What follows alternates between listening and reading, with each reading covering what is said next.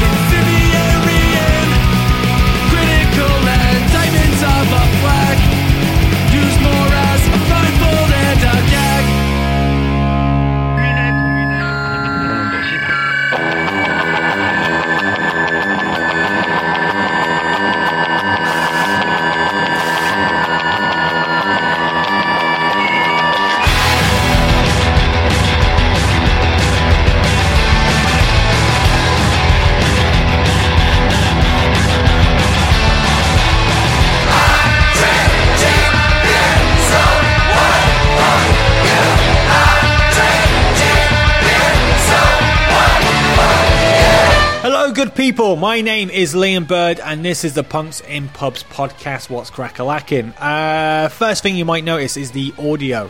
It's a little different. I'm currently in the process of moving flats.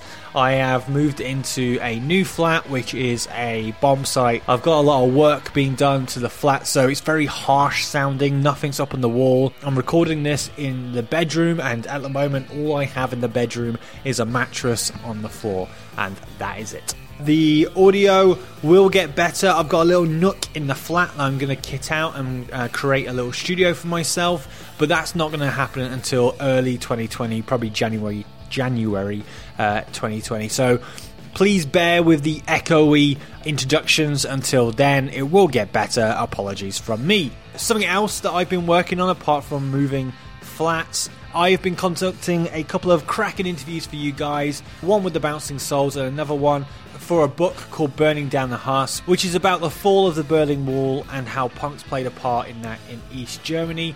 Fantastic book. I can't wait for you guys to hear those two interviews. They'll be out in the new year. Something else that will be coming out in the new year is new merch. So the Punks in Pubs t-shirts are now completely sold out. The white ones are never to be done ever again. So I'm now thinking about what I can do for merch for next year. I could just do the black version of the t-shirts or I'm open to suggestions. So if you do have any idea of what kind of merch we should be doing at Punks and Pubs, hit us up at Punks and Pubs on all the socials. Let's crack on with episode 45 because merch actually plays a huge part of this episode.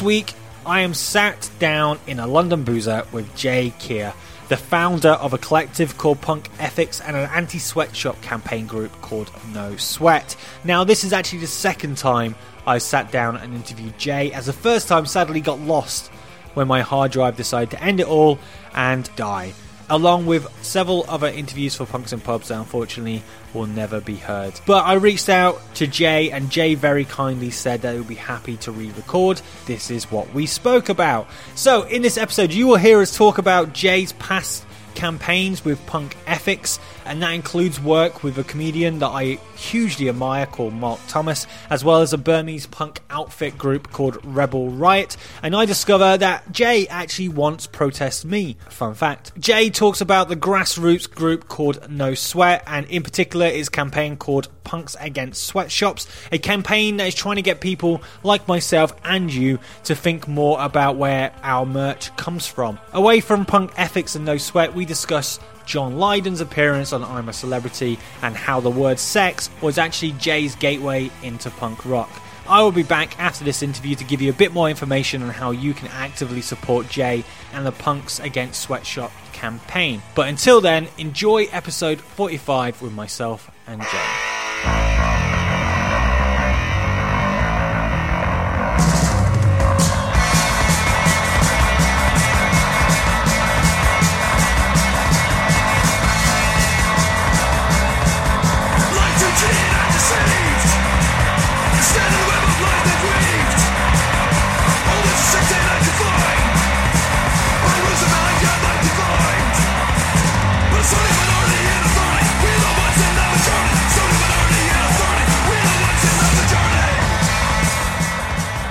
Right, so we are.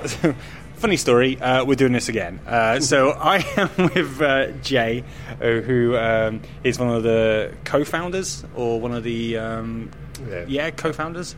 Of of what? yeah, Punk Ethics. Sorry, I thought he was going to say no. Well, no, I'm not a co-founder. I'm just. Uh, I was one of the. Uh, I don't know. I didn't know if I want to take all the glory. Um, but we're so originally we recorded this in Tottenham in the summertime, and we're just talking about actually that there was a football game going on. And this time, uh, reason we're re-recording this is because my hard drive decided to go kaput. I was very, I was a bit pissed off that some of my interviews got uh, taken away, and Jay has very kindly offered to do it again. Uh, My memory is dog shit, so this is going to be completely new again for me. But we're, this time we're in King's Cross from North London, across from um, a bookshop. I don't, I've never been in there, but from my understanding, it's quite a left-leaning bookshop. So not an anarchist bookshop, but yeah, it's, it's an iconic left-leaning bookshop. yeah. Um, and then also you told me where we are now is a strip club. Used to be. Used to be, yeah, it's not now. not in a strip club right now.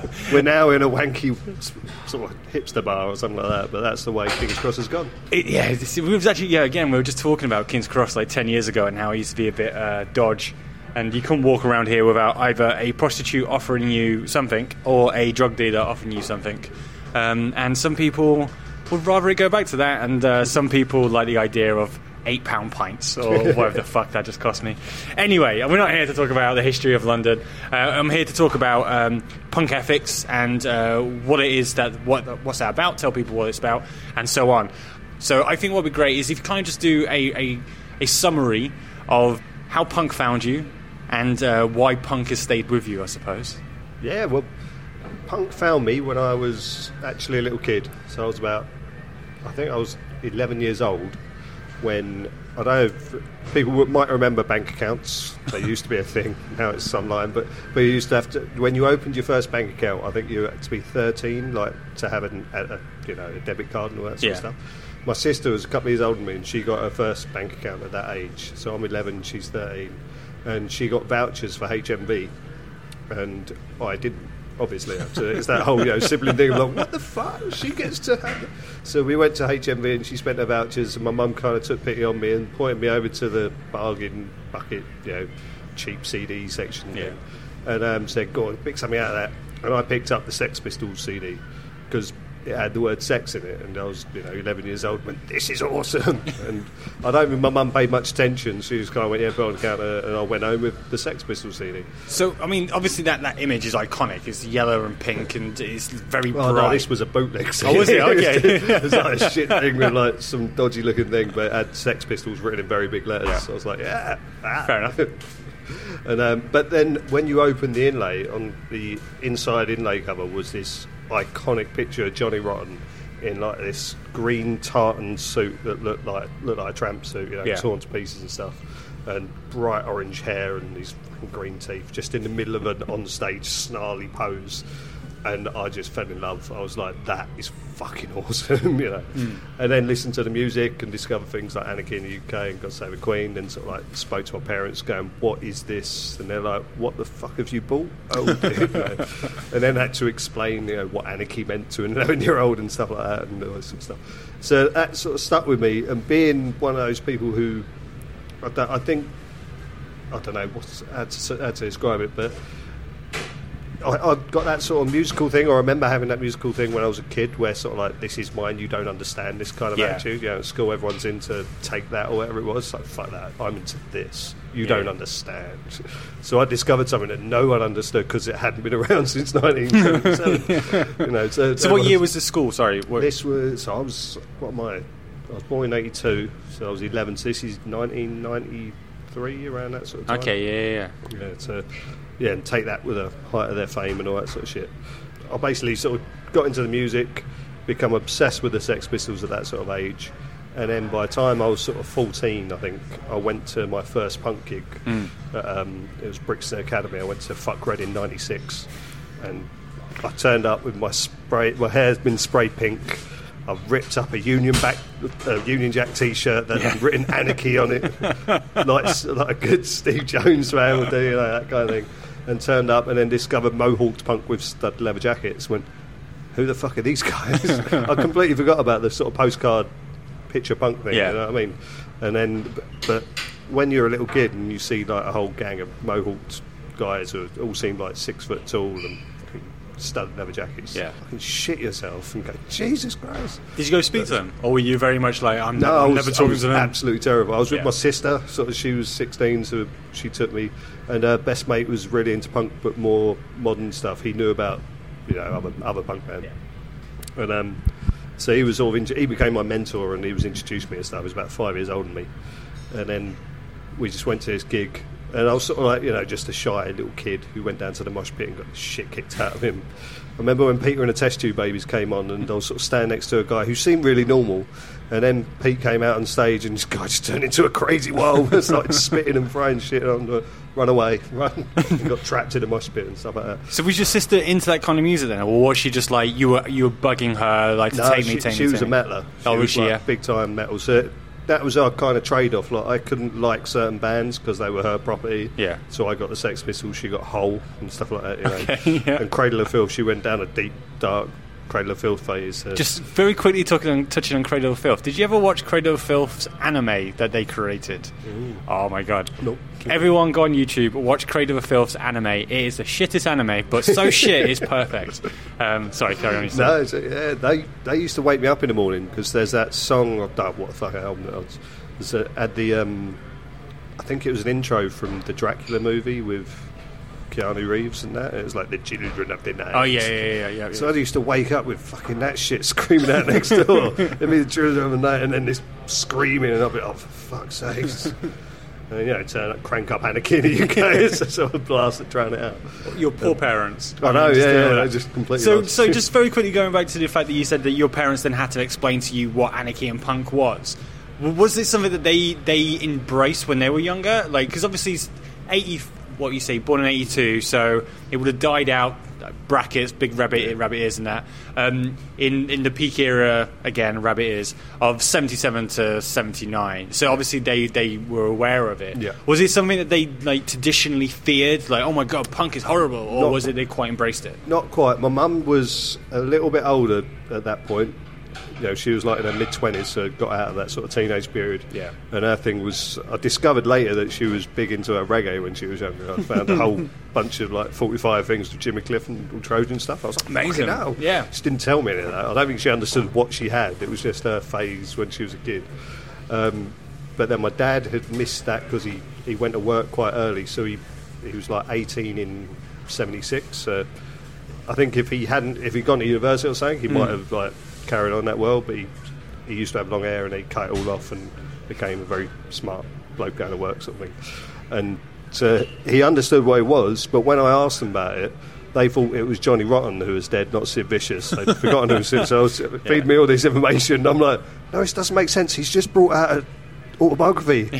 How is he dead? And He's on the butter advert. Yeah, so, yeah, that came later. To be fair, that was a tragic moment for everyone. But um, I mean, an endless start of tragic moments for that man. But, Yeah, um, yeah, but at the time, back in the early nineties, when he, he sort of Yeah. disappeared before the whole um, "I'm in the jungle, get me out of here" whatever it is, which I have to say I did. What before then, he's he was off the scene. Like he didn't really. He was a historic figure. And then I remember the day I was sort of sitting around my mate's house getting stoned, and it came on. He put this TV on, and up came fucking Johnny Rotten. Yeah. So, oh Christ, you're going to ruin my life. I, all my you know childhood memories like are just going to disappear, and so I didn't want to watch it. And then the one time he, he sort of knew it was on, and then went back round there a couple of weeks later, and he turned it on, and it was when they done the what is it? Ant and Dec come out and say, right, we got the votes in.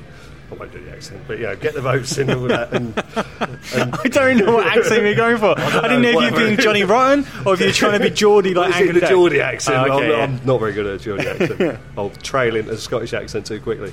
But whatever it is, you know, where the, they, everyone phones in or whatever it is, and someone has to get evicted. Yeah, yeah, yeah. And Johnny Rotten's desperate to get out of the jungle by the sounds of it. and they come up to him and goes, John Lydon, you're staying. And he just went cunts on live TV, you know. And I was just like, oh, you beauty, you've done it again. Yeah. It was like the Bill Grundy moment all over again. I was like, it, it was a proud moment. Yeah. Which saved him from that old TV show. But he followed it up with a fucking butter advert, which, which ruined people's lives.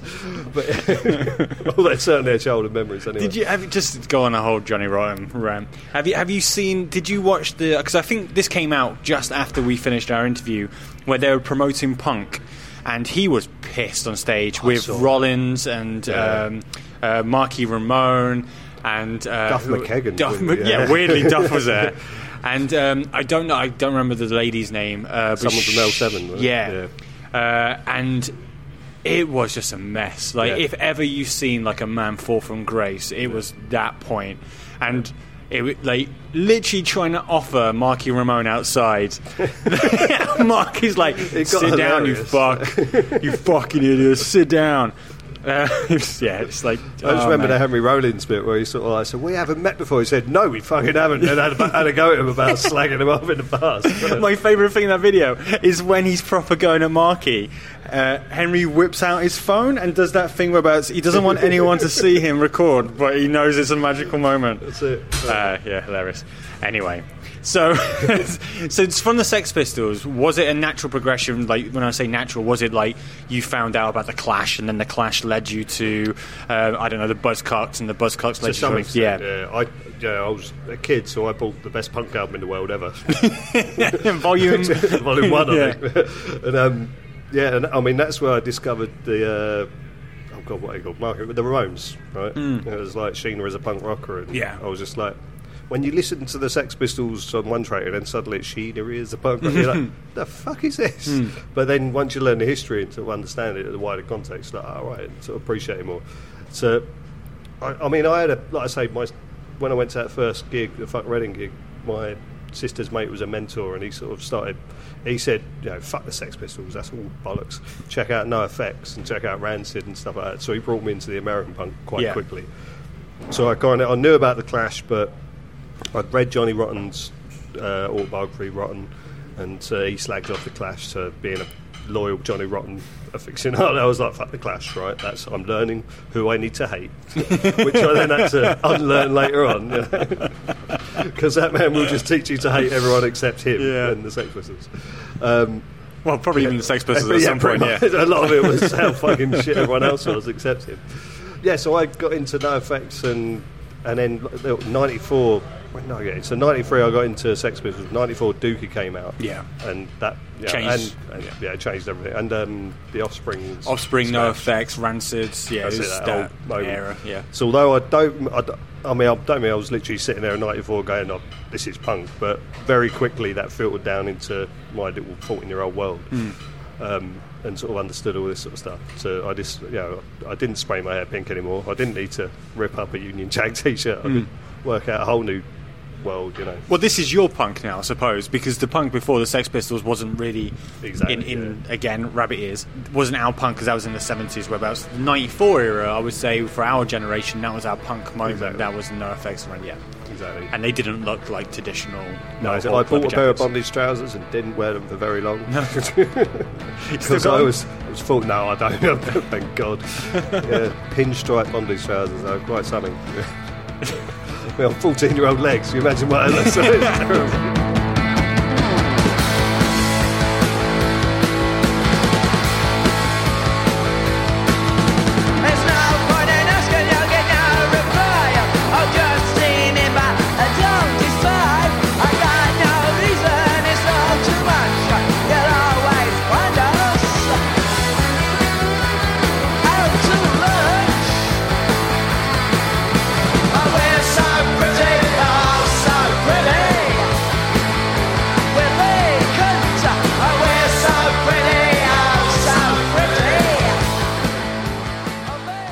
Punk has like played its part in the early stages. So when you've gone on to create Punk Ethics now, um, so Punk Ethics, from my understanding, started in 2015.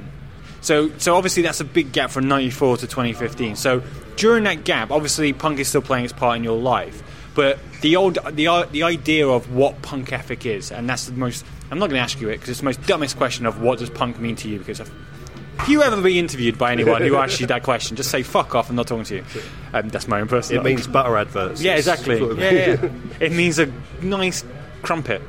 Um, but yeah, so from that period, why did the ethic of punk? Why did that kind of what you believe punk was stayed with you from? Whereby sometimes it will probably leave a lot of people from the age of fourteen, and then also girls, drinks, drugs, or whatever kind of takes it over your life. Why did punk continue to play its part in your life? Um, it's a good question. I think because I was kind of, you know, I come from uh, the suburbs just outside London, down south east London, town called Swanley, and there weren't any punks around. No punks in the school. You know, it just wasn't a thing. And even when um, punk came into more the mainstream, like yeah, with Green Day and stuff, it didn't really. co- It came into the mainstream in some respects, but Green Day's massiveness came much later. So it was still in a certain genre. You know, when, when I was going to uh, pubs, you know, being a bit underage and sort of sneaking in, sort of thing. There was they were rock pubs, so you knew that kind of you were in that world to Yeah. understand what group Dookie was. Then Blink One Eight Two came out, and I remember kids at school loving that Blink One Eight Two stuff. That was, I can't remember the fucking name of the album now, but Uh, Enema of the State. that's it. Yeah. That's when it infiltrated into the mainstream, and I was suddenly defending what punk was, and that sort of you know like that's not fucking punk. Yeah. And I think that might have you know. Randomly thinking that that might now have made some impact on me in terms of like what punk is and what it means to me in that sense, hmm. and going no, that's not punk because you like it. Yeah. but it's the commercialisation of it really played a part. So I understand it punk as like no, punk isn't a commercial thing. It's something beyond that. It's it's got its own world and explored what that was through discovering different bands. At some point when I was around 18 or something, I discovered um, anarcho punk and like the whole subhumans, crass, and all these kind, kind of bands, and brought in the politics. And at that kind of age, you, you're generally becoming a bit more political anyway. Yeah. So, or, or at least opening up to politics. And, you know, I went to university and st- and ended up studying politics, so I got introduced to the ideologies, and an- anarchism stood out as something. And that definitely tracked back to the anarchy in the UK thing, like having that memory of asking my dad what anarchy was, and him sort of going like, "It means nothing." And I'm like, you mean it means nothing? It must mean something." Like, they got a whole bloody song about it, and he couldn't really express what it was, but picked my interest. You know what I mean? Like, oh, there's, there's this whole philosophy around it. So I sort of started reading about it. Then discovered there's a whole punk genre connected to it. So that really came into, you know, just seeped into me as a, a the politics and the punk kind of mixed in. And I think as I've sort of progressed politically and sort of like chosen my direction in life, politics have stayed a big part of my life. So punk's also stayed a part of my life. Hmm.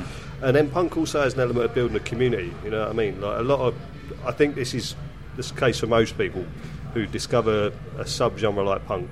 Maybe others as well, but for me and people I know, especially punk, it creates a community outside of where you are, where you were born and where you grew up.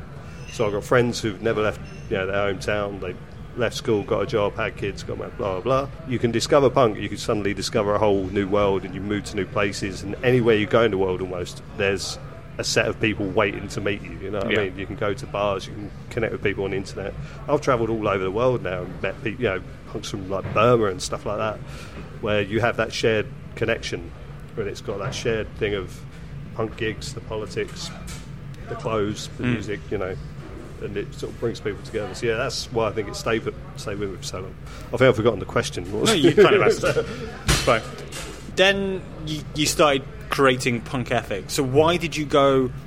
What, well, why did you want to create an organisation like Punk Ethic? So it might be an idea to actually explain what Punk Ethic is, Yeah, yeah. and then explain why you did it. So Punk Ethics is a small collective, um, uh, basically me and a couple of mates who I can drag in most of the time, who do things that pro- that push the progressive elements of punk, the progressive politics of punk maybe, but you know, broadly that kind of idea. I, I feel like punk as a community was basic. You know, you can that horrible question of what is punk. There's an element of it which is you know, throughout the history, there's that anti-authoritarianism. There's that, you know, fuck you to the status quo. That's kind of what punk's built on. Mm.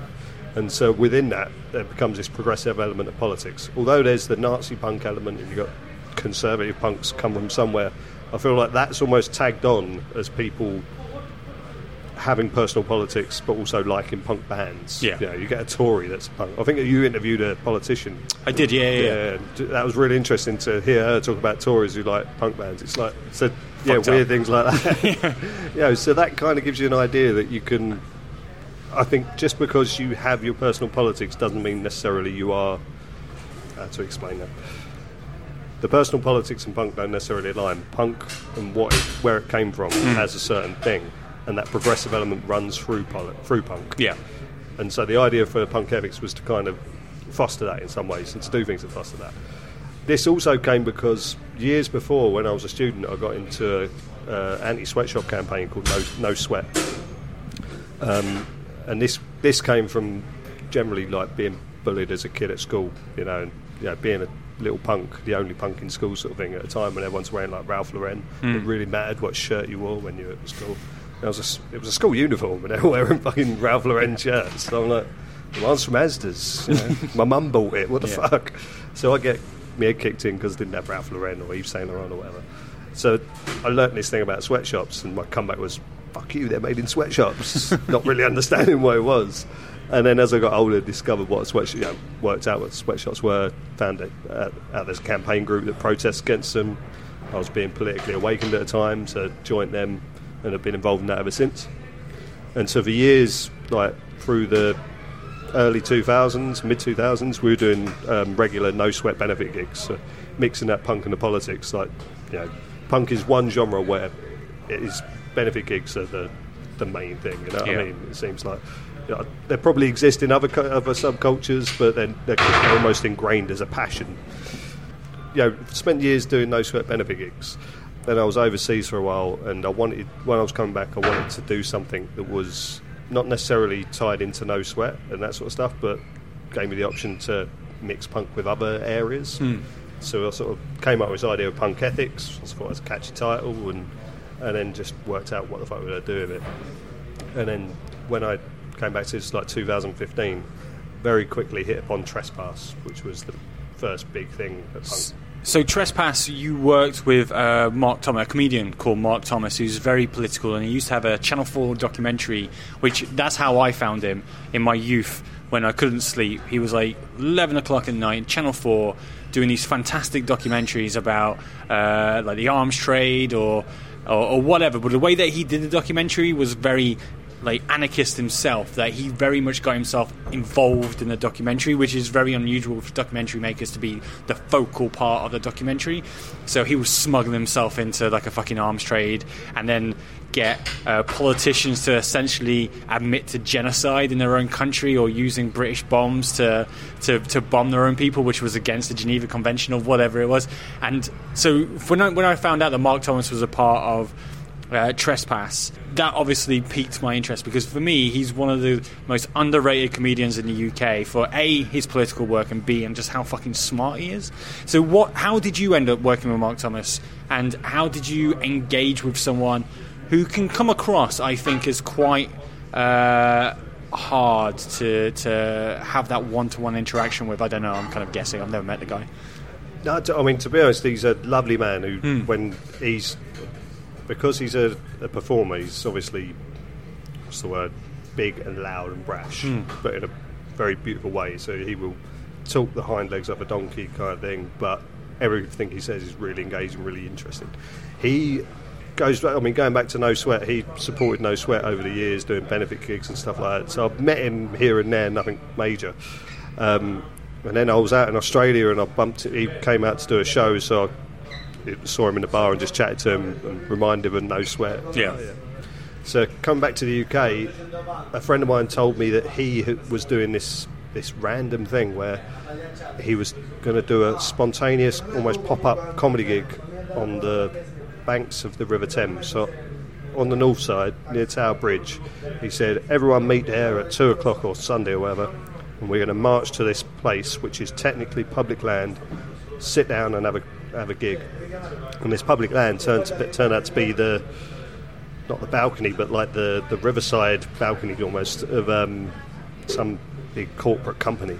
That for some reason they built their building on the riverside, but they built it right through the public walkway, a public right of way. So they officially had to let any member of the public walk through their building, go and sit on their little veranda that overlooked Tower Bridge and all this sort of stuff. It was really weird. So he discovered this and decided we're going to just march in there, 100 people sit down. And it was beautiful because he just, we went up to the place and there's no security guard. I think the security guard was in the toilet. and he presses a button and some intercom somewhere doesn't, you know, just goes, okay, yes, come in. You know, Yeah. you've- You've got the right to do this. It's obviously someone's job just to let public in. And 100 people go marching through, sit down, get ready. Security guard comes out of the toilet. You see him like look through the thing. Just his face was a picture of like, what the fuck? I'm getting fired. Fuck. Quiet, you know, sleepy Yeah. Sundays on. There's 100 people in, on this veranda. And he just let him get on with it and say, if anyone needs to use the toilet, let us know. I'll show 'em where it is. Very nice. It was a great gig. And this was part of his, sh- his new show, Trespass, which was all about reclaiming public spaces. And he was talking about how in London, one of the, almost every street you walk on is owned by a corporation or owned by a, a private interest company. Um, and so the South Bank is an interesting one because that's owned by a, an organisation, whose name escapes me, but it's ostensibly like a, a trust. Yeah. But it makes it private land. So if you if you we wanted to do this on the South Bank, we would have to write to them for permission. They would charge us a load of money, and yet it seems to be a public walkway because it's you know public has the right of access. You can walk on it, but if you stay to protest there, you're suddenly on private land. Okay, yeah. So he pointed out in this show was we were watching that the beach of the River Thames wasn't was like a grey area. Hmm. We've since found out it's owned by the Queen, so it's still technically private land. But at the time we went, all right. So he talked about doing a little barbecue down there, and the police came along and told him to put that light out. and he- said one of his mates went up to the river, like it was the river police, you know, sailed along in a boat. You can't have a fire here. And they went up, looked at the water line, went. Your jurisdiction ends here. and they go and went, and sailed off carried on having their burgers or whatever, you know. And um, so he told me that story, and I chatted to him afterwards and said, "That's fucking amazing. Do you think we could do a punk gig on the beach of the River Thames then?" And he went, "You absolutely could do a punk gig, and if you do, I want to be there." So, so I was like, all right. So went away, spoke to a couple of bands, contacted a mate of mine, Keith, who, who's in a band called Flowers of Flesh and Blood, and he's connected to DSI Studios, so he could supply all the gear we needed. I was like, he's well up for it. Then I got in touch with Oi who I thought, take back the land is their thing, right? Get them down from Scotland. Now we're up for it, and now emailed Mark Thomas and went, hi, remember me? Uh, we're doing it. Do you want to come along? And he was like fucking over the moon. So he came down and compared the whole show, and we filmed it. And if you go on punkethics.com, uh, there's a whole little 20 minute movie that all about it. The next year we decided to go back and do it again with Conflict, which was just unbelievable. It was that year that it was interesting because the first year we were all there and we had the genius idea of wearing high vis vests. Does anyone in a high vis vest looks official and they get away with it? So when a bloke himself in a high vis vest came along and said, I didn't know about this, what's going on? We went, oh, it's all right, we're just doing this thing. Yeah. Uh, he went, oh, all right. And walked off. For some reason, between that date and then the following year, like that was September 2015 to September 2016, buskers and stuff had discovered that you can't busk up there, you'll get harassed. But if you go down the beach, you can sing up to the thing and people throw money at you. So the powers of be decided to crush this by saying, "Oh no, this is owned by the Queen. This is a bylaw that says this is private land." So, fuck off. So they literally printed out a bylaw, laminated it, and sent blokes in high vises down to harass all the buskers, buskers and tell them to fuck off. So we met the sand artists who are down there all the time. Yeah. And they're kind of tolerated because they're just drawing pictures in the sand, whatever. And yeah, I suppose there is a public right of access to it or something and they told us about this. Like, oh, it's not like it was last year. Nowadays, there's these guys. And we're like, oh fuck. So we turned. We decided to make it a protest against the Garden Bridge, which is Boris Johnson's, well, Joanna Lumley's stupid fucking idea. Um, the million, multi-million waste of time. One of Um, many. So we've all, there was a whole campaign around that. You know, local residents are really up in arms against it. So we sort of joined forces with them and said, "Look, we're doing this anyway." They were they turned up the year before and done a little speech. We thought, you know, we like you guys. Come along, and let's build this into a big protest for you guys. They were well up for that. So when we rocked up, and along comes the, the little man in the, the yellow jacket and his bylaw on the bit of paper, we went, "Oh, well, that's great, but this is a protest. We have a right to protest." Like, no, I don't think so. and he was just like, "All right." And they all sort of, there was a couple of them, and they sort of huddled together. And I got over here and went, "You heard, you know the score. We've been told anything to do with the Garden Bridge, we leave it alone." And so, we're going to let you do this for now, but we're going to have to call the police. And the police came, saw 500 punks on the beach, and went. Uh, you're not going to be here long, are you, lads? no, no, we're clear up and everything. We'll just be here about two hours, do a gig, and then go. Yep. And they're like, oh, you didn't let us know. We've gone, no, by law, technically we don't have to. This is a protest. Yep. We're not marching anywhere. It's not an interruption. And they're like, all right, okay. So we got away with it, but it fucking gave me a heart attack. The whole thing was so stressful. My hairline got a bit thinner. This is a public service announcement with guitar.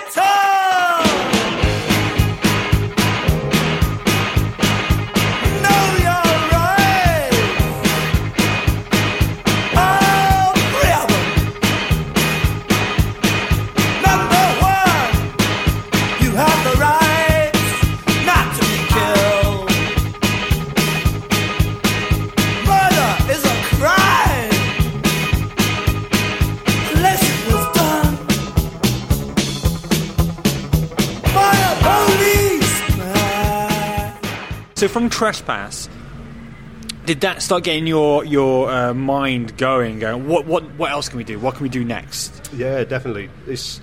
I think we've done a few things after that. The next thing was, I think it was 2016 was the 40 years of punk.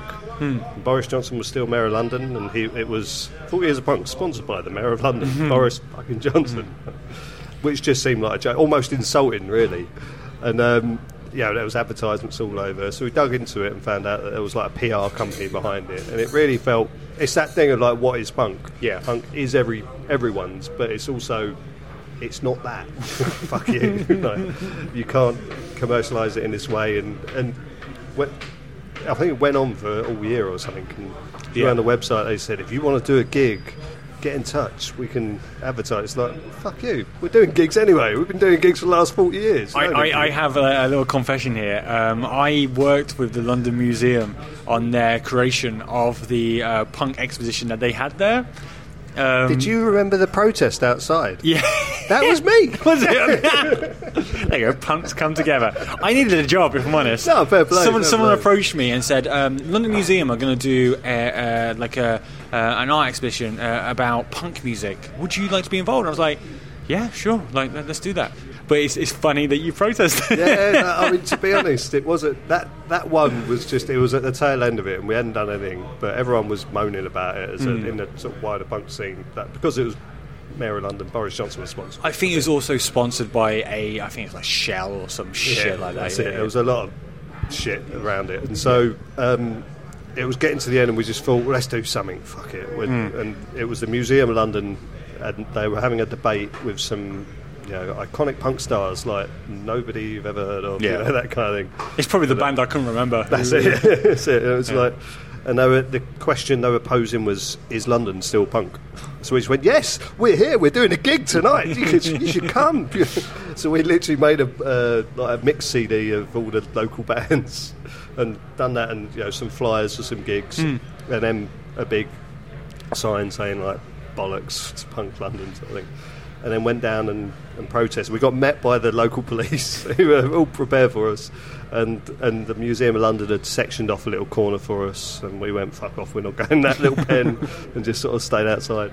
So we done done that as it was fun, but it had a sort of undercurrent message. I'd nothing against like Museum of London's great and they're awesome, but it was that element of like, yeah, punk doesn't belong in a museum. Yeah, it's yeah. a thriving social movement, Yeah. or artistic movement, or whatever when they call it. So that was like one thing we've done. Then things just keep cropping up along these lines. Like another one was Brewdog. So you know, Brewdog obviously have IPA punk, Yeah. which you know you might like it, you might not. You might be annoyed at the very notion of it, you might not. I was always a bit like, meh, whatever. Drank it, it's not bad, you know, blah blah. But then I heard that they were sending out legal letters to people. And there was you about this guy somewhere in the Midlands or something Yeah. who wanted to set up a bar called Draft Punk. Yeah. They got a cease and desist letter Yeah. from Brewdog. And that fucking pissed me off. I'm like, hang on, you might have a beer, you don't own punk. Hmm. so I got together a bunch of promoters and we uh, we drafted a, a mock cease and desist letter from punk, inverted commas. And just, it was supposed to be a bit tongue in cheek, like we are punk. Yeah, We've yeah. been watching you for a while now. You know. we like your beer, but now you're just taking a piss. kind of thing. and then through our connections, we got oh, something like 200 bands from literally from California to Japan.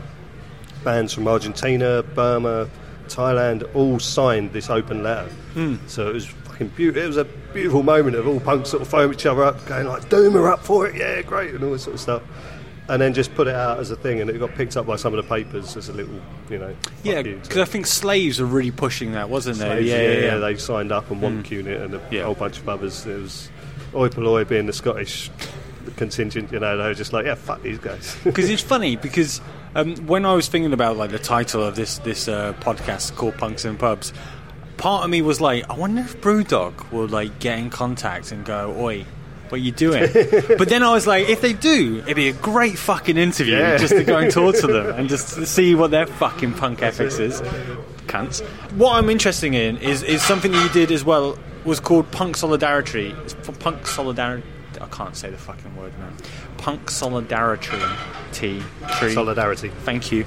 With uh, punks in Burma, and I believe this is came about because these Burma punks were basically helping homeless people in Burma. I'm guessing because you kind of touched on it before that you were traveling in that region, and is this how you found out about this this group of people helping the homeless? They well, my connection with Burma goes back a, a way to to when the Tories got in power. I decided to fuck off and leave the country rather than stay and fight.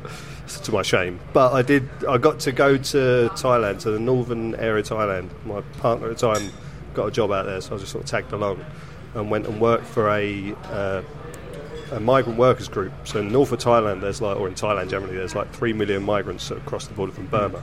Burma was under a dictatorship for like 60 years. It was literally isolated from the rest of the world for decades, and has only recently just opened up. And the history of the place is fascinating, and that whole recent story is very interesting around Aung San Suu Kyi's the famous leader who has now gone into sort of got to power hmm. and has really disappointed everyone, to put it mildly. Genocide is Like another say, word that's genocide's come a up, big one, yeah. you know. Um, If you don't know about it, give it a Google. yeah, definitely check it out. So, so at the time I was working there, she'd just been released, and it was a learning curve for me. Sort of, it was kind of frontline sweatshop stuff to an extent. They were really working with the workers that were working in sweatshops, and I got you know close to that world as possible. Um, and so through them, met loads of Burmese people, and Burma's actually made up of different uh, ethnicities like Shan and Kachin and all these others. So there's whole different languages and stuff like that, and that's part of the oppression in the country is all these ethnicities. I think there's eight different ethnicities, and the Burman are the, the the powerful ones. The dictatorship is Burman, and they oppress very bloodily a lot of the uh, ethnicities. So I sort of learnt all this stuff, and it was fascinating. But at the time, we weren't going. People were sort of Aung San Suu Kyi at the time was just been released from prison, but she hadn't gone. She certainly hadn't got to power, and she was calling on people not to travel into Burma because it just funded the dictatorship that Yeah. still existed. That eventually changed when they liberalised a bit more and it opened up. So around 2014, I got to. I decided, all right, it's okay to go in into Burma now. We'll sort of go and check it out and being a punk, everywhere you go, you look up the punk scene, see what the score is, and found out there are punks in Burma. And it was fascinating because they're like, you know, we're both punks and neither of us have Mohicans. Some hmm. of us because we don't have the hairline of the Mohicans, you know, but we don't have the studded leather jackets. Punk sort of changed in fashion and culture has developed over the years. In Burma, it arrived in the mid 90s and it arrived with the Sex Pistols. It arrived from like year one. And so over the last 20 years, they've really, it's that growth of punk in 20 years mohawks and studded leather jackets are still very much part of punk. So when you turn up in a country, it's 40 degrees Celsius, and someone's wearing a leather jacket with a t-shirt, shorts, and flip-flops, and has a bright blue Mohican, you're just like, fucking hell, that's amazing. And in a culture that's so conservative, my partner at the time was walking around with like facial piercings, and people would just like, you walk through a market, people just stare. Mm. It was like so. To, for that was like the kind of cultural conservatism that existed to have a blue mohawk was fucking brave in that kind of culture. So we went and met these people and met a guy called Jojo, who's like a, a bit of a um, spokesperson for the punk scene out there. And his band, the Rebel Riot, and their whole community, which is called the Rebel Community. They just were amazing guys. And in terms of the stuff they do with their Food Not Bombs project, is literally going out into the streets and feeding people. And the difference between there and here is, I mean, we have homelessness here, and you can't. I'm not taking anything away from that, but there is a huge. We've got a third sector that deals with homelessness as part Yeah. of the part of this thing. There is a, a certain element of a safety net. Out there, there is no safety net. There are families living under bridges, you know, people on the streets. It's a fucking dire situation. So for them to sort of like these young punks with blue mohawks and studded leather jackets to make a load of food, go down to the street and just start serving it up to anyone and going and looking for people and stuff, it just created this whole picture that was like inspirational. You know, made me kind of put me to shame in terms of the politics I'd done in terms of the stuff in the past because this was really frontline stuff. So they, I just absolutely fell in love with what they were doing. Spoke to them, you know, kept in touch with them. Um, I said I was heading back to the UK, and I sort of said to them, "Look, I'm the, I've, done benefit gigs for no sweat over the years. I want to do a benefit for you guys." And this tied in with that birth of punk ethics. Thought we're doing something else. Well, let's do a benefit for these guys under the Punk Ethics banner. So, what band would you love in the UK to do a gig for you? And I thought they were going to fucking say Sex Pistols, and I'd just be like, yeah, tone it down a bit, you know. I don't know, don't know how you get the Sex Pistols to reform, but you know, or something like that. And they went the restarts, and I'm like, brilliant, they live down the road, yeah, we can do it. so I came back, got in touch with them, and they're like, yeah, we'd love to do it. They knew about them, they obviously in contact through Facebook and all that sort of shit. And we've done this benefit gig. I think we've done a couple, and we raised a couple of grand for them which out there to give you an idea of the, the impact of that. Six hundred pound is about the average annual wage. Like six hundred quid is probably more than you would earn in a whole year. So for us to send out two grand to a little community of punks out there to say, look, do what you want, build your punk scene, is a huge thing, you know. And they've spent it on a computer so they can do loads of their own uh, DIY stuff. You know, everything we take for granted. They bought computer equipment and a camera and stuff like that, and put on a, another gig and stuff like that. So yeah, that was the whole thing we got to them, and then we decided to try and bring them over, and we done a big crowdfunding campaign to bring them over, and crowdfunded five grand to bring them on the tour, and it was historic because it was the first ever um, tour of a band from Burma, as far as we know, any band from Burma, but certainly a punk band in the UK. Um, yeah, and it was, and, you know, they got to visit the Hundred Club and they got to walk around the whole area. And they done. There's a guy called Aidan who does a Soho Punks tours, Yes. who's fucking amazing. Yeah. If you haven't interviewed him, No, he's on my list. He's, He's on your list. list. Yeah, yeah. It- yeah, he took him around and showed him everything and. They got introduced to Jeff at the Hundred Club, who you've met. Obviously. Top man, yeah. And yeah, he took him backstage and had a photograph saying got to write a name on the wall. It was like, yeah, beautiful. For guys who genuinely, when you come from that kind of poverty, essentially, you know, a country that's been so isolated in the world, the idea of suddenly coming to London when it's such a you know far off thing to be in the centre of it and then being playing supporting conflict to two or three hundred people was just a legendary experience. So, so uh, was there ever an issue in actually transferring money to Burma? Because I'm going to guess, like, massively. but yeah, I'm going to say the government must uh, that must ping a few uh, red lights somewhere. So the transfer wasn't so much the problem; it was the visas that were the real problem. Yeah. Because and you interviewed Kerry McCarthy, Yeah. who's a politician. She, I wrote her a letter, not realising that turned out she was a punk, and she was on the some subcommittee in Parliament about um, Burma. Yeah. So she was well up for supporting it, and I think she wrote a letter off to the powers that be to help us get the visas. Because we filled out the form, sent it off, and they just rejected it because they mm. assumed it's just another bunch of people trying to get into the country or whatever bullshit they Yeah. reject on the basis. And part of their rejection was you, when we sort of spoke to some lawyers about it to try and find out what the problem was, we found out you need to give evidence that you've got something to go back to, like a bank account. I told them that none of us have bank accounts. And I spoke to an activist over here, Burmese activist, like no one has a bank account in Burma. That hmm. It's not a thing. You put your money in a bank, it disappears. And like, why don't the British government understand that? They know this shit. What the fuck? They, They were want you to- there. yeah, that's it. They fucking started it. So yeah, it was. It, we had to go, you know, jump through several hoops to try and get them the visas. But luckily, through the help of people like Kerry and stuff, we managed to get them in. And yeah, it was an iconic moment. Nous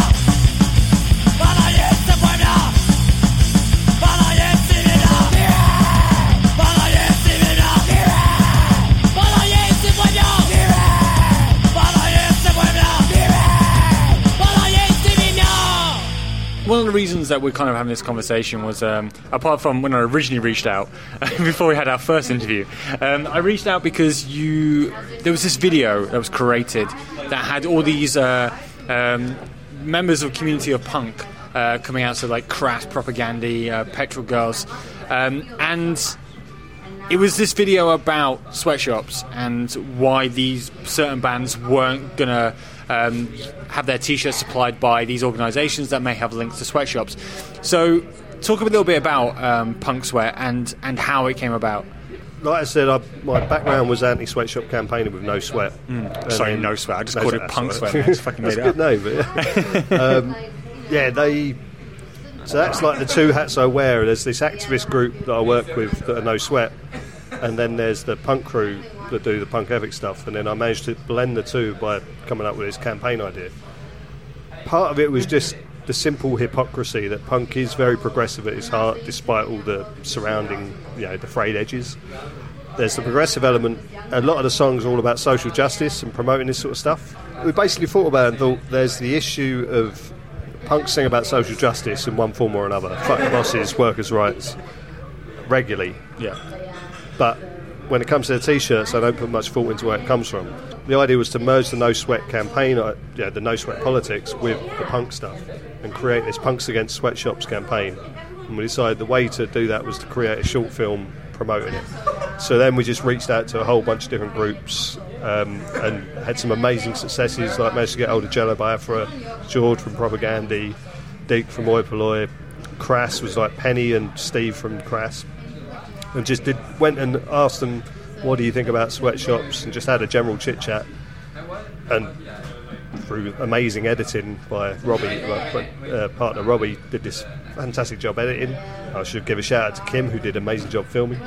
Um, pulled together this intense little seven-minute film that really gets to the core of the issue. And of the um, great spoke people have come out of this, who are great spokespeople, is Ren out of the Petrol Girls, who is fantastic. She's really taken the issue on board, and she points out in, in the film like you can't really be in a feminist punk band when you're sweat, selling sweatshop t-shirts because 85% of the world's garment workers are women, you know, and it's things, it's statements like that that really grab your attention, and it's kind of I don't know if it's gone viral as such, but it's really it the I think the hits on the video are in their tens of thousands. Um, we've been contacted by people in Spain, people in Germany, you know, even out to uh, Croatia and places like that. People got in touch really behind the idea. And then on top of that, um, we managed to get Rebellion Festival took us up on it. This, this part of this comes is connected to um, No Sweat has a T-shirt project, Yeah. which is uh, basically a campaign with, so with No Sweat, we've been campaigning outside Nike and Gap and all these shops for like 20 years. We recently created this project to take it inside the garment industry. Found a workers' co-op set up by former sweatshop workers, source blank T-shirts off them, get bands to buy them and print on them, and then take the profits and fund garment workers' unions that are inside sweatshops fighting for people's rights. So it's a bit of a circular economy we've created. So mixing the two elements together, the punk Punks Against Sweatshops campaign almost became a vehicle for that because I managed to bring my punk friends and my activist friends together and create this movement.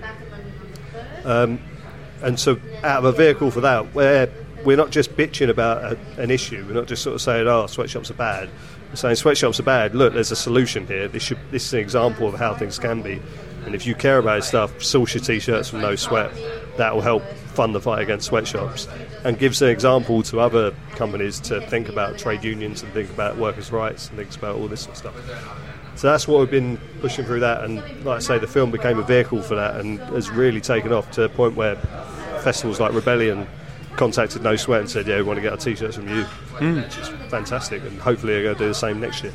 So how do you continue to push that idea though of of ethically sourced T-shirts? Because you're going to get bands like like the NOFX, like the, the huge, probably the biggest punk band going, NOFX, Rancid, those kind of bands, and then also you got the bands, the garage bands down the street who might not have the money to try and raise like ethically sourced T-shirts, and but Fruit of the Loom might be the only option they have. I mean, how do you how do you reach those people? To some extent, it's working with screen printers because a lot of bands will just go to a screen printer and say, "We need t-shirts for our tour, sort it out," and they'll half the time look for the cheapest option because everyone wants something cheap and go that direction. By putting in a campaign sense and putting that idea of punks against sweatshops out there from the start, bands are thinking about it. When they go to a uh, screen printer, They say, I don't just want the cheapest sweatshop shit you can find. Let's talk about something more ethical. Hmm. And then screen printers are looking to other companies. I think that's where like the no sweat idea is to foster a small company that if that can grow and lead by example, then we can say to you know the fruit the fruit looms and Gildans and all these people, if we can do it on no budget with a bunch of volunteer activists, then you, multi-million dollar company that you are, can easily do it. There's no excuses. So that's the idea behind it. In terms of bands, we're not. We don't want to be the punk police. We're not like putting pressure on anyone. We've set up. It's basically a volunteer thing. The way we're taking it forward now is we've set up a, a web page on the website where people can download a logo, use it as like a badge of honour, almost like we are part of this campaign, and then they can upload their their band logo to put on like a wall of you know bands that are signed up to the campaign, and they're all linked to their band camps and all that sort of stuff. So when you if you go through the thing and you want to buy it, you see your favourite band, click on it, it'll tell you where you can buy their T-shirt. You know, and so we're hoping that kind of idea builds just generally builds and just sort of grows and fosters other bands and ev- ev- eventually growing wider and wider. We've got on the on that thing, we've got the bands that are on the films. We got everyone from them down to bands you've never heard of, from places you've never heard of. You know, like we recently got in touch with a festival from Croatia called Sick as We Are, who I hadn't heard of. Turns out it's fucking awesome hardcore festival in, in uh, Croatia. They've just gone completely anti-sweatshop. And it's a bit like if they can do it, fucking NOFX can do it. There's no excuses. Yeah. They often say like, oh, well, you know, it's about quantity and stuff like that, but the ethical fashion industry has grown massively. It's got its problems, but you don't need to be going for the cheapest sweatshop shit. Even if you find a company that might have issues, you know, in the in the supply chain, at least they're trying something, and that's the idea behind it. So, say if there's a person listening to this now who wants to make sure that their T-shirts are supplied by an ethical company, would you recommend that they come to your website and then from there they can click on uh, a link that would take them to a a, a, um, a T-shirt printing company that would be able to do that? Is that something that you provide? to some extent. In terms of No Sweat, we're literally pushing the project. So if you want t-shirts, go on nosweat.org.uk and you'll find the contact details to buy blank t-shirts. We, as an option, sort of like connect with local screen printers, so we can arrange the whole thing for you. If you've got a local screen printer you want to work with that you're friends with or whatever, we can send direct to them. And the idea is just to get out there as, to as many people as possible. So if you're, I mean, screen printing for punks is a, a very popular job option. So if you're a screen printer and want to get in touch with us about sourcing from No Sweat, please do.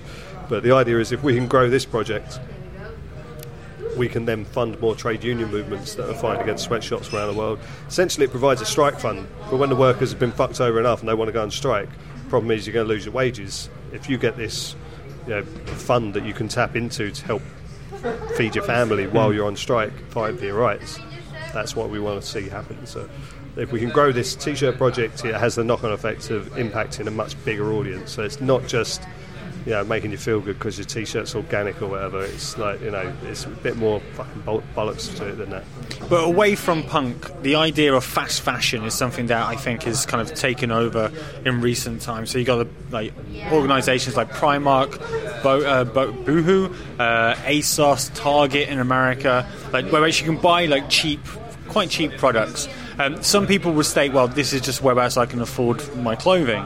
So how do you reach those people?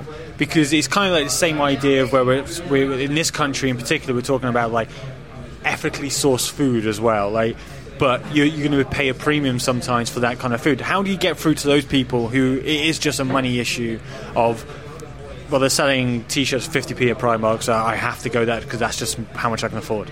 No, to be honest, No Sweat took years before we take on Primark. We were taking on the big companies, everyone like Burberry, Nike, and stuff that did expensive items that were essentially made in a sweatshop. And you, you know, your t-shirt cost, you paid the worker tuppence to make, and you're selling it for 50 quid or something. That was uh, our initial thing. We didn't want to attack working class people that ne- couldn't necessarily afford to shop in these places.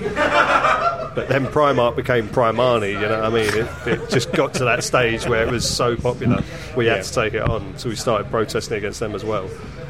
Today, it's like, at the end of the day, if you're a working class person who can't afford to shop outside of the cheapest, then don't beat yourself up about it because that's totally normal. Sweatshops are ingrained in society to a point you wouldn't even believe. You know, the socks you wear, your underpants.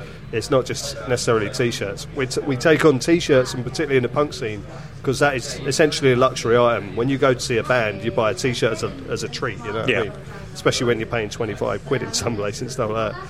So if that's the case, then those bands could sacrifice a couple of quid and make sure they're ethical. When you're buying your socks from Asda's and they're probably made in China, in some sweatshop, fair enough. That's what you can afford. You can't afford to source organic bamboo-made socks or something like that. If you can, great, do it because you know the more you put into that kind of industry and turn away from sweatshops, essentially the cheaper that stuff becomes. The more people, the more you know, it's an economic process that the more you spend on it, the cheaper these the prices get. So hopefully that'll grow. Certainly, a case with no sweat. Our prices we're hoping to bring down next year, just as the growth of the project has grown. It's going to push the price down, which makes it better. The workers are still earning a decent wage, but economies of scale. The more you order, the more the cheaper they can sell it, sort of thing. So that's where we're working at at the moment. But yeah, again, if you can't afford it, don't beat yourself up about it. Just get involved, you know, get in touch with No Sweat and lend your support to a campaign that shouts about workers' rights.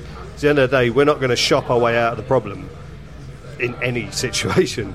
The, the way No Sweat tackles it is we promote workers fighting for their own rights. We work in solidarity with sweatshop workers who stand up for themselves. They form their own trade unions, stand up to their bosses, and say, you know, we've had enough. We want decent wages and conditions.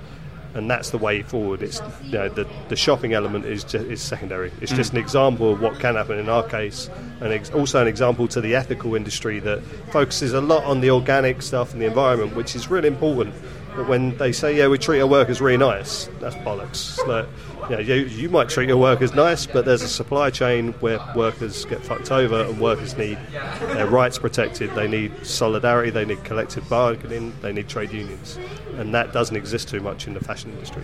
So when people think of sweatshops, though, they might think of like the Bangladesh, uh, they might think of Turkey, they might think of China, but that's not the case. I know, and in the UK, the- is there a sweatshop issue like in Leicester, whereas textiles is still a, a massive industry there? Yeah, massively. I mean, funnily enough, one of my first things back in like the early 2000s with No Sweat was to go down the East End sweatshop hunting. And we found a Lithuanian woman working in a proper Victorian looking building with a chained up fire escape. And we found the, the coat hangers for Topshop and found out she was being paid like £2 an hour. It's in the early 2000s, well abo- below the minimum wage. And we exposed that. We went back five years later and found out all that industry had shut down and what was left, uh, people had said it had been gone out to the Far East and other places.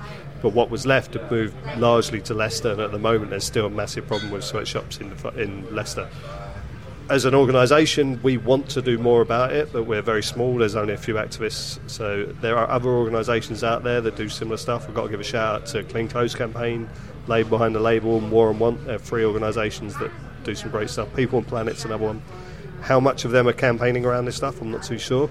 But then Britain has a strong, uh, you know, it's diminishing, but has a strong trade union movement, much more so than places like Burma. There is money to invest in campaigns there. So for us, it's we will support a trade union going into that place and unionising, but it's the trade unions that have the power and the ability to fight for those workers. We're a solidarity campaign that's looking worldwide to places that need support from the West, from the rich West, you know, to build their own solidarity. So yeah, it's definitely a problem. It's something that we want to, we encourage more people to take a look at. So with my BBC cap on uh, and trying to play both sides, there was an MIT um, study that stated that it's the first step of out of poverty sweatshops, and they support um, uh, families to, to be able to um, buy food, pay for rent, or, or, or uh, have um, clean drinking water. What would you say to them? How, how would you counter that argument against an organisation like MIT? And would you say like they're being very counterproductive in, in releasing this kind of report? I'd say it's exploitation, no matter what. At the end of the day, that like MIT obviously has a study and there are interest behind that study. There's a guy in Oxford who has produced a, a, a econ- economist whose name I can't remember, but has written pretty much the opposite kind of study. So there's and a lot of these things are influenced by politics, right wing and left wing politics. There's that element. But at the end of the day, whilst the argument that sweatshops save people from poverty holds water to the smallest extent that it's a choice between you know exploitation or starvation. That's true.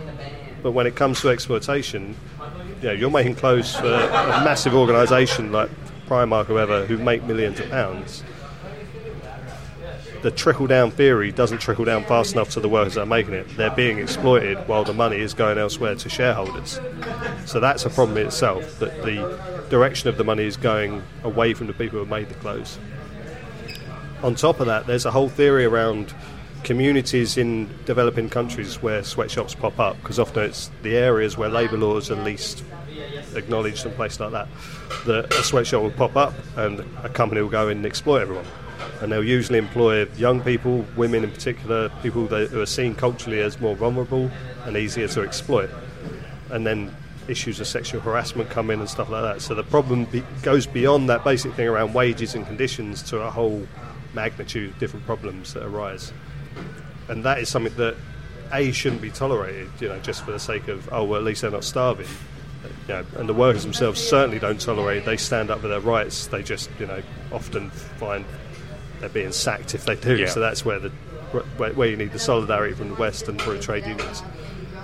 But what was found recently through these, uh, an economist, I can't remember who's, who the name, but they pointed out that if you get a community in Bangladesh and you set up a sweatshop and everyone's off the streets now, so they're getting employed, but they're on a slave wage, they can't afford to look after their families, they're suffering, they don't have the money, and their, their life is torn apart, but they aren't starving. That's one thing.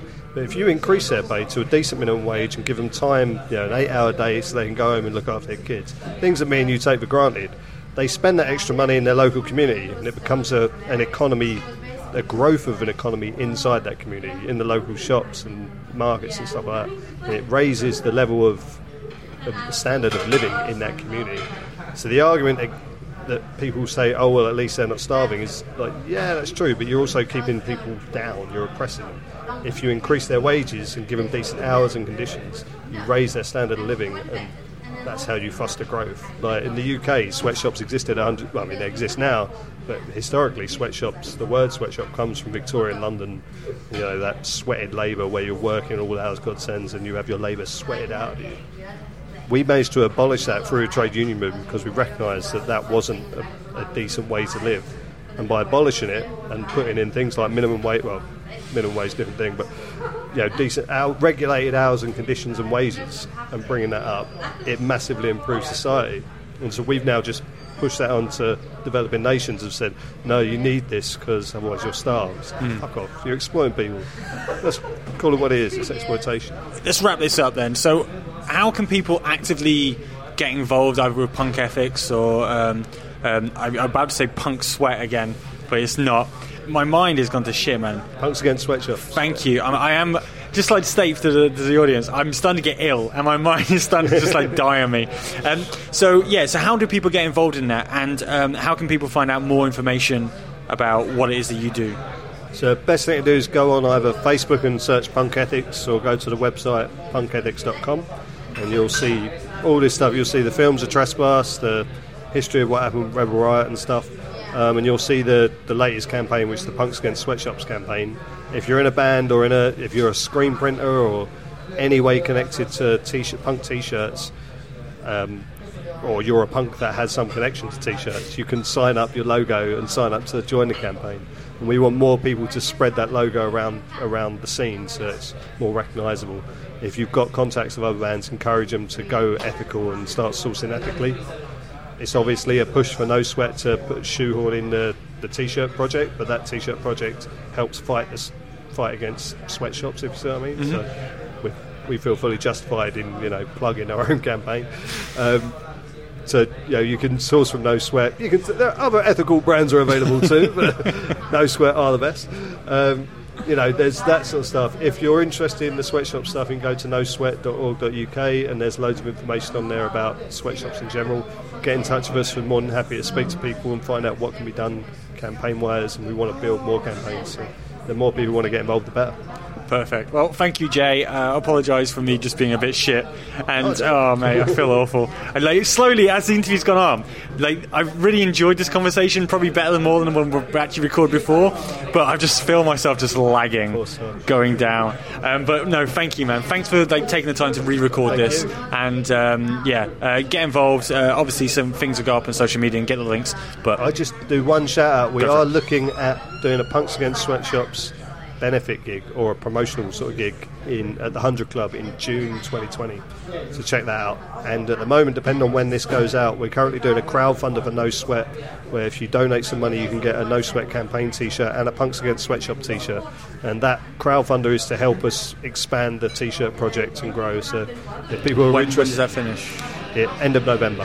I'll make sure this goes out before November. Awesome. Yeah. Cool. Well, thank you very much, Jay, and uh, yeah, all the best, man. Cheers. Thanks. Cheers. I'll give you motherfuckers restless. I'll keep you up all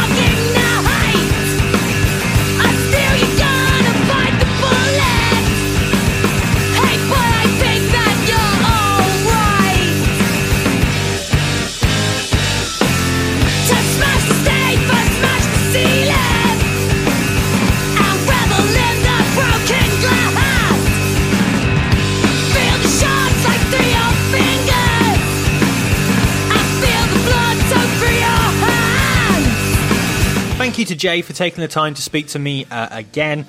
If you liked what Jay was talking about and want to support No Sweat in their work to help to continue to campaign against sweatshop exploitation and fund independent trade unions and workers groups around the world, you can do that by visiting nosweat.org.uk and go and support them financially or by raising their profile on social media by retweeting them, liking their work. If you're in a band, make sure you go to punkethics.com and educate yourself on their work and why your band should look at how you're selling your merch. Right, that's it for this episode. Thank you to the Bad Reminders for sponsoring this episode of Punks in Pubs. Make sure you go check out their new album, Hits and Misses. And if you would like to sponsor an episode of the podcast for free, then email punksinpubs at gmail.com for more information. Until next time, if you go into a punk show and you see someone fall down, you pick them right back up again. Bye bye.